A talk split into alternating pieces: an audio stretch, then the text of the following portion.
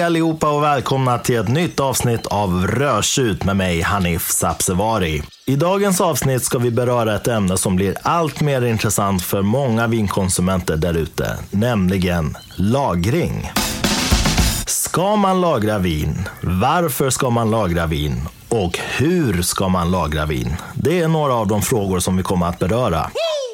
Om vi börjar med den första frågan. Ska man lagra vin överhuvudtaget? Svaret på den frågan är något mer komplicerat än att bara säga ja eller nej. Det är klart att alla de vinsorter som säljs på Systembolaget eller på de nätbutiker som jag tipsade om i det första avsnittet går alldeles utmärkt att dricka redan nu. Men om ni har testat en, säg Chateauneuf du Pape eller en Amarone eller en Brunello från tidiga årgångar och jämfört med sena årgångar så har ni nog garanterat känt en stor skillnad. Med det sagt innebär det inte att äldre årgångar av lagringsbara viner alltid kommer att smaka bättre än yngre årgångar. Allting handlar om smak. Vad tycker jag personligen om och hur vill jag att ett vin ska smaka? Själv har jag kunnat göra en jämförelse mellan olika årgångar av samma vin flera gånger. Och nästan varje gång har resultatet varit detsamma. De yngre vinerna har varit alerta, pigga, spänstiga och livfulla. Medan de äldre vinerna har varit välutvecklade, komplexa och otroligt självsäkra. Så vad innebär det här? Innebär det att jag alltid måste gå och köpa ett dyrt gammalt vin för att få uppleva den där komplexiteten? Nej, absolut inte. Det finns självfallet mycket välutvecklade och komplexa vinsorter som kan drickas precis här och nu. Det är inte ens säkert att ett gammalt vin kommer att smaka särskilt bra. Har man otur när man köper ett gammalt vin så kan det ha stått helt fel. Det kan ha stått i för mycket ljus eller i för hög värme.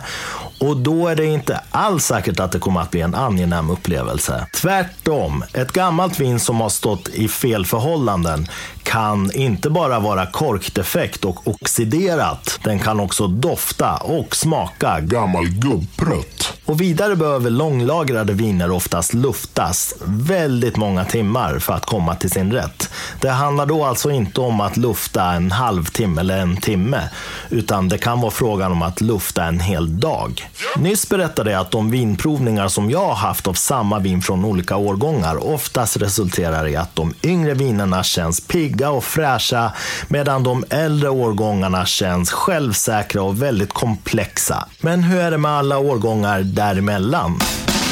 Säg att jag ska göra en vinprovning av samma vinsort från åren 1982, 1994 och 2016. Är det ett kvalitetsvin som inte är defekt eller oxiderat så kommer alla årgångarna garanterat att smaka gott. Det är inget snack om saken.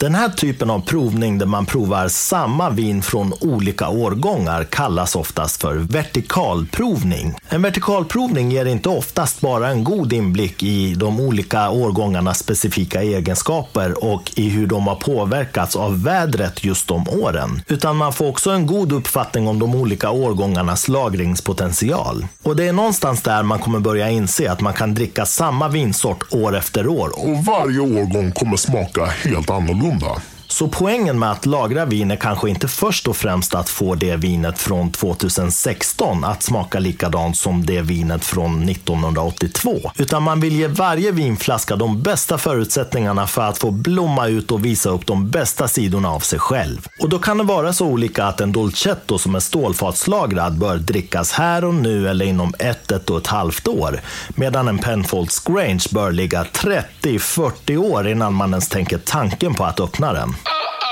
Men vad händer om jag inte kan hålla mig? Jag har en Penfolds Grange, jag har väntat i tio år, jag vill öppna den och dricka den nu. Ja, än så länge finns det inget lagbrott mot att öppna vinflaskor för tidigt. Men det finns också en annan liten detalj som man bör ha i åtanke och det är vad engelsmännen kallar för dumb phase. Dumb phase är om man ska fritt översätta det helt enkelt en dum fas. Alltså när vinet genomgår en fas där det är väldigt okomplext och intetsägande. Det här kan vara väldigt svårt att upptäcka om man dricker enskilda flaskor och inte är särskilt van vid att dricka vin. Men många av er har läst recensioner där folk skriver att ett vin är tillknäppt, att det är omoget eller stängt eller outvecklat. Och då kan det faktiskt vara så att det är ett vin som genomgår den här dumfasen, det vill säga när det inte visar upp särskilt mycket komplexitet eller mognad. Och om man vertikalprovar tre årgångar från samma vin så händer det inte allt för sällan att just mellanårgången känns väldigt tillknäppt, stängd och intetsägande. Den har varken de yngre årgångarnas fräschör och pigghet och spänstighet eller de äldre årgångarnas mognad, komplexitet och djup. Och för att komplicera saken ytterligare ska vi prata om flaskornas storlek när man lagrar vin. Ni har säkert sett på Instagram och andra sociala medier att seriösa vinlagrare oftast lagrar magnumflaskor. Det beror på att vin lagras och utvecklas mycket bättre när det får större utrymme. Så om ni tänker lagra vin rekommenderar jag starkt att ni absolut inte lagrar småflaskor eller halvflaskor, utan håll er till fullstora flaskor eller om ni har rätt typ av lagringsutrymme, magnumflaskor. Jag har varit på vinprovningar där jag har testat ett och samma vin från samma årgång och samma producent på magnumflaska och vanlig standardflaska på 750 ml. Och det bär nästan emot att säga att jag kände en betydlig skillnad. Med det sagt betyder det inte att magnumflaskan var godare än standardflaskan. Återigen, det är en fråga om smak. Men skillnaderna fanns där. Okej, men nu sitter jag här med ett gäng viner och jag vet inte hur länge jag ska lagra varje vin, var ska jag lagra dem, när ska jag börja dricka upp dem och jag är bara allmänt förvirrad. Vad gör jag då?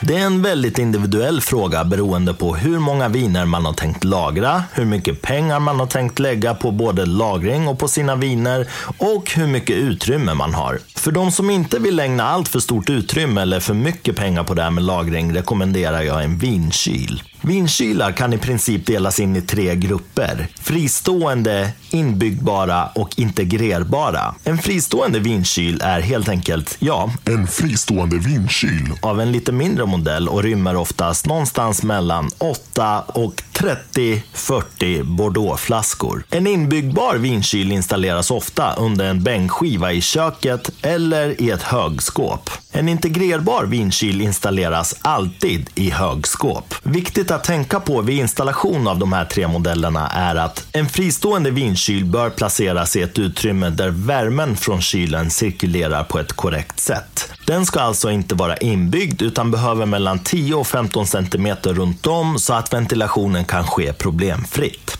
En inbyggbar vinkyl behöver inget utrymme omkring sig. Däremot är det viktigt att den inte täcks för då ventilationen sker genom en sockel fram till. En integrerbar vinkyl har den mest komplicerade installationen. Här krävs det att ventilation finns i högskåpet både upp till och ner till så att det ska ske på ett korrekt sätt. Okej, allt det här låter ju jättebra, men nu är det så att jag vill lagra 60, 70, 80, 100, 200 flaskor. Vad gör jag då? Då hyr du en grävmaskin och börjar gräva fram en jordkällare i trädgården. Nej då, skojar bara. För seriös lagring av vin under lång tid rekommenderar jag vinlagringsskåp eller multifunktionslagringsskåp. Ett multifunktionslagringsskåp är oftast indelat i olika zoner så att man kan lagra viner i olika temperaturer. Men mitt bästa tips är att man investerar i ett vinlagringsskåp.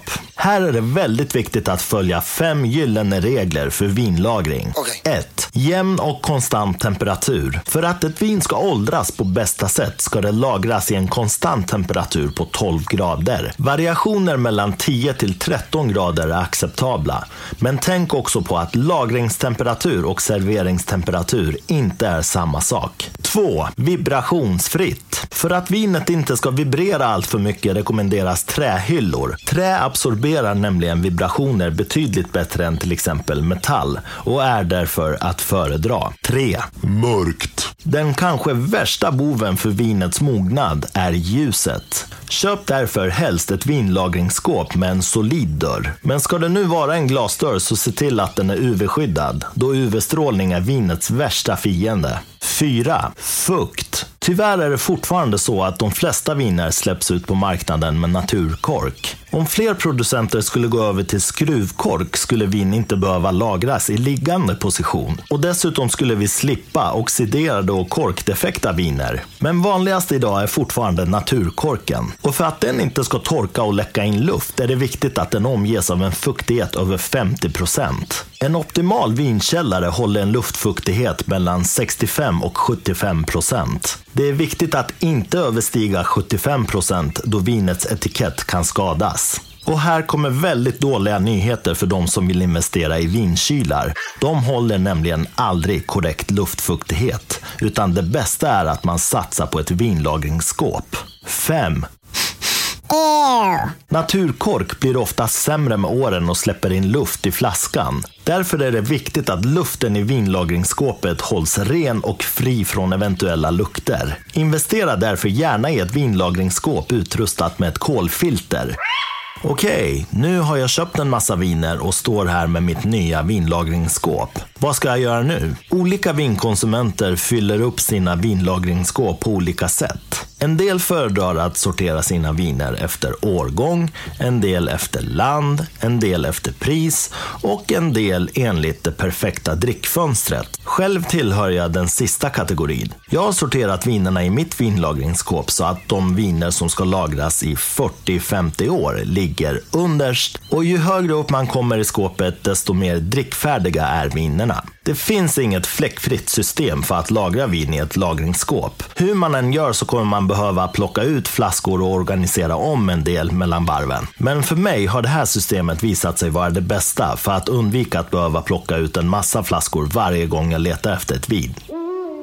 Okej, men nu har jag köpt mitt tjusiga vinlagringsskåp med utrymme för 200-300 flaskor. Hur ska jag ens komma ihåg vilka flaskor jag har stoppat in i lagringsskåpet? Hur ska jag veta hur jag ska sortera dem? Och hur ska jag veta när jag ska dricka upp varje vin? Återigen. Det här är en fråga om smak och tycke. En del vill dricka upp en Petrus eller en Penfolds Grange från 2018 redan nu. Medan andra föredrar att stoppa undan dem längst ner i sitt vinlagringsskåp och låta dem ligga där en 30, 40, 50, ibland 60 år.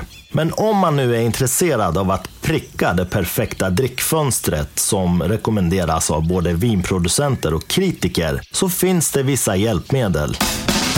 Det första är en tabell som släpps varje år av nätmagasinet Wine Enthusiast Magazine. Tabellen heter The Official Wine Vintage Chart. Här har Wine Enthusiast verkligen lyckats med ett pedagogiskt mästerverk. Man har nämligen lyckats klämma in allt som är av betydelse för att bedöma ett vin. I princip består tabellen av fem parametrar. Land och territorium, skördeår, druva, drickfönster och betyg. Tabellen bygger på magasinets egna recensenters expertis och erfarenhet samt intervjuer med de lokala vinproducenterna. Betygen delas upp i sju klasser. 98 till 100 poäng är Classic, 94 till 97 poäng är Superb, 90 till 93 poäng är Excellent, 87 till 89 poäng är Very Good, 83 till 86 poäng är Good, 80 till 82 poäng är Acceptable och sen finns även en klass som heter NV, alltså Not Vintage Drickfärdigheten delas in i sex färger. Rött betyder Hold, Turkost betyder can drink, not at peak. Grönt betyder ready, at peak. Blått betyder can drink, maybe past peak. Mörkgrått betyder in decline, maybe undrinkable. Och ljusgrått betyder undeclared vintage, no data. Oh my god! Låt oss ta två exempel för att åskådliggöra hur man kan använda sig av den här tabellen. Det första exemplet är en 2013 Pinot Noir från Russian River Valley i Kalifornien. När jag hittar vinet i tabellen ser jag att den är betygsatt med 95 poäng och färgen är turkos. Det betyder att vinet har fått väldigt höga poäng. Den klassas som superb och den kan drickas, men den är inte på sin peak. Samma vin fast från 2012 är betygsatt med samma poäng, men den är markerad med grön färg. Det betyder att den är helt drickfärdig och den är på sin peak. Och återigen, samma vin från 2017 är betygsatt med 92 poäng, men med röd färg, vilket betyder att jag bör vänta några år till innan jag öppnar den. Det andra exemplet är en Amarone från 1996. Den hittar jag under Italien och Veneto. Årgången är betygsatt med 87 poäng och färgen är mörkgrå. Det betyder att vinet är väldigt bra, men drickfönstret kan ha passerat sin peak och vinet kan faktiskt vara odrickbart. Medan en Amarone från 1997, det vill säga bara ett år efter, är betygsatt med 95 poäng och är i sin absoluta peak. Det kan tyckas väldigt konstigt att två år direkt efter varandra kan bedömas så olika. Men det har att göra med framförallt väderförhållanden. Exempelvis ger torra och kalla år helt andra viner än varma och regniga år. Såväl vinproducenter som experter har lärt sig att bedöma hur ett vin kommer att utvecklas under åren baserat på hur det smakar just nu. Och generellt sett brukar man säga att lagringspotentialen hos olika viner avgörs av mängden alkohol, fruktsyra, sötma och strävhet. Så om man har ett vin som har väldigt mycket tanniner och bra fruktsyra, då vet man att det förmodligen är ett vin som kan lagras länge. Och för att undvika situationen när den där flaskan som man har sparat i 25 år visar sig vara defekt kan man köpa flera flaskor av samma sort. Nu kanske det inte är jättekul att köpa en låda med Sassicaia för 15-20 000 kronor.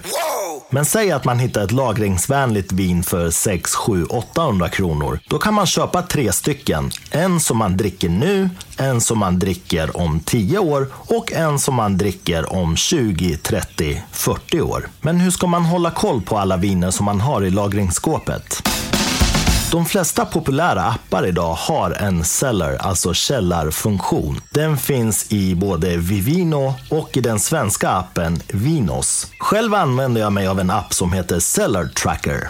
Det man kan säga om den appen är att den aldrig kommer att vinna pris för bästa design eller layout. Det trista och föråldrade gränssnittet kombineras med urusel responstid. Varje gång jag använder Cellar Tracker känns det som om min dyra fiberuppkoppling är en modemuppkoppling från början av 90-talet. Allting tar en faslig tid och vad man än trycker på så snurrar något vinglas i förbannelse som man blir alldeles trött. Men med det sagt är Cellar Tracker fortfarande ett väldigt användbart verktyg. Här kan man skanna in sina viner antingen genom streckkod eller genom etikett. Och vill man inte skanna in just sina egna vinflaskor kan man söka på namn och få upp andra som har skannat in samma vinsorter. Och på så vis lägger man till varje vinflaska i sin virtuella vinkällare. Man kan också lägga till en mängd olika information om till exempel varifrån man köpte vinet, till vilket pris och mellan vilka år man ska dricka det. Och just för dagens ämne är den sistnämnda funktionen otroligt användbar. För när man har lagt in sina viner i Seller Tracker kan man sedan sortera dem på olika parametrar. Däribland namn, årgång, region, pris och betyg. Min personliga favoritsortering är dock den som heter Sort by Ending Drink Date. När man väljer den parametern för sorteringen av vinerna i sin virtuella vinkällare presenteras vinerna i en lista baserad på slutet av varje vins drickfönster. Och det kommer till stor användning när man ska ordna vinerna i sitt lagringsskåp. Då kan man helt enkelt börja med det vinet som har längst drickfönster och placera det längst ner i sitt lagringsskåp. Och så jobbar man sig uppåt så att de viner som hamnar på de högsta hyllorna har kortast drickfönster. På så sätt har man god överblick över vilka viner man kan dricka nu och vilka viner man kan dricka senare. I Cellar Tracker finns det förslag på de flesta viners drickfönster, men jag rekommenderar att man tar de här förslagen med en stor nypa salt. Förslagen på lagringstider för långlagringsviner brukar stämma relativt väl, medan förslagen på viner som ska lagras mellan 5 och 15 år kan vara helt felaktiga. Överlag rekommenderar jag att man kollar i den årgångstabell som Wine Enthusiast släpper varje år. Men vill man gräva ännu djupare i ämnet finns en liknande lista som släpps av Robert Parker Wine Advocate. Den tabellen heter The Wine Advocate Vintage Guide. Om man redan har bekantat sig med tabellen i The Wine Enthusiast kommer man att känna igen sig. Själv brukar jag roa mig med att kolla i bägge tabellerna. Det ger mig inte bara en god uppfattning om när jag ska öppna viner som jag redan har köpt. Det är också till stor hjälp om jag ska köpa äldre viner på auktion eller på nätet. Robert Robert Parker anses av de flesta i vinvärlden vara den största vinkritikern. Hans betyg ligger oftast till grund för hur viner värdesätts och prissätts. Och särskilt om man ska köpa äldre viner kan det vara en god idé att kolla i hans vintage chart. Det ger en uppfattning om det pris man ska betala motsvarar kvaliteten. Och om man inte tänker dricka vinet utan bara köpa det, lagra det ett tag och kanske sälja det vidare, då ger hans tabell en antydan om hur vinet kommer att värderas. Även Systembolaget har en årgångstabell på sin hemsida, men den är så pass förenklad så att det är ingenting som jag vill rekommendera. Den här delen av programmet vill jag runda av med att konstatera det faktum att vissa år ger friska, fräscha, slanka viner. Medan viner från andra årgångar kan bli fylliga och alkoholrika. Vissa år kan vinerna bli väldigt fruktdrivna och tillgängliga och kan drickas här och nu. Medan viner från andra årgångar kan bli väldigt strama och kärva och bör lagras några år. Men man bör också komma ihåg att vinmakeriet idag är ett högteknologiskt hantverk och vinproducenter idag är väldigt måna om att släppa högkvalitativa viner varje år. Så en allmän rekommendation om man inte vill nörda ner sig fullständigt i det här med årgångar är att man går mycket mer på druvsort, område och framställning när man ska välja vilket vin man ska köpa. Särskilt om det gäller viner som inte behöver långlagras för att visa upp sina bästa sidor. Avslutningsvis vill jag tipsa om ytterligare ett fenomen som är en riktig vattendelare inom vinvärlden. Det handlar om den biodynamiska kalendern.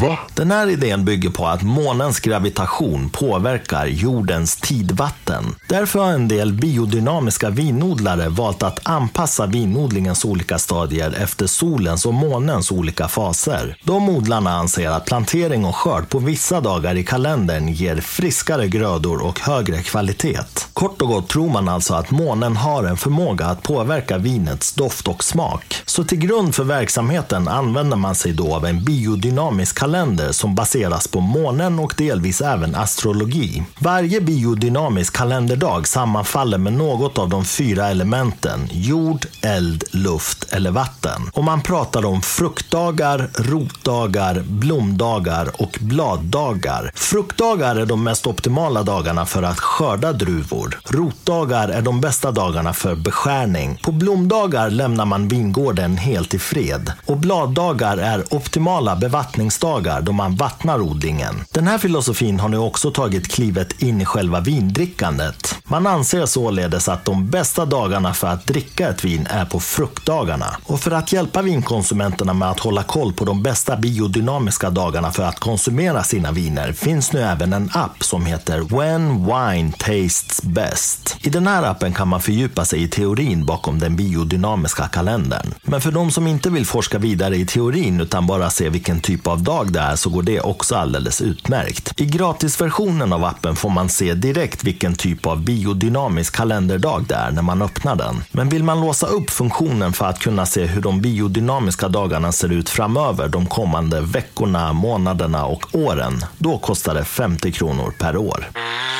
I ett annat avsnitt kanske jag kommer prata mer om biodynamiska viner, biodynamisk odling och den omfattande teorin som härrör från den österrikiska filosofen Rudolf Steiner. Kanske är det också intressant att prata om skillnaderna mellan biodynamisk odling och ekologisk odling. Men i dagens avsnitt nöjer jag mig med att ha tipsat om den biodynamiska kalendern.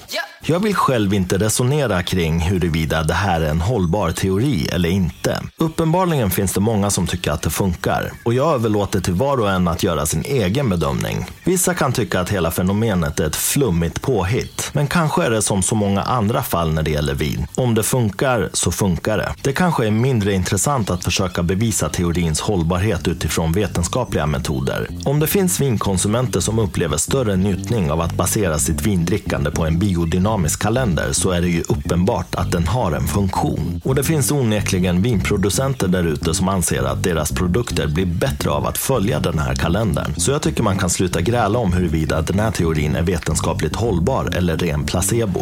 Och med de orden har vi nått slutet för dagens avsnitt som har handlat om lagring. Jag har försökt ge några handfasta tips på hur man på bästa sätt kan lagra sina viner, men även hur man kan veta när den mest optimala tiden är för att korka upp dem.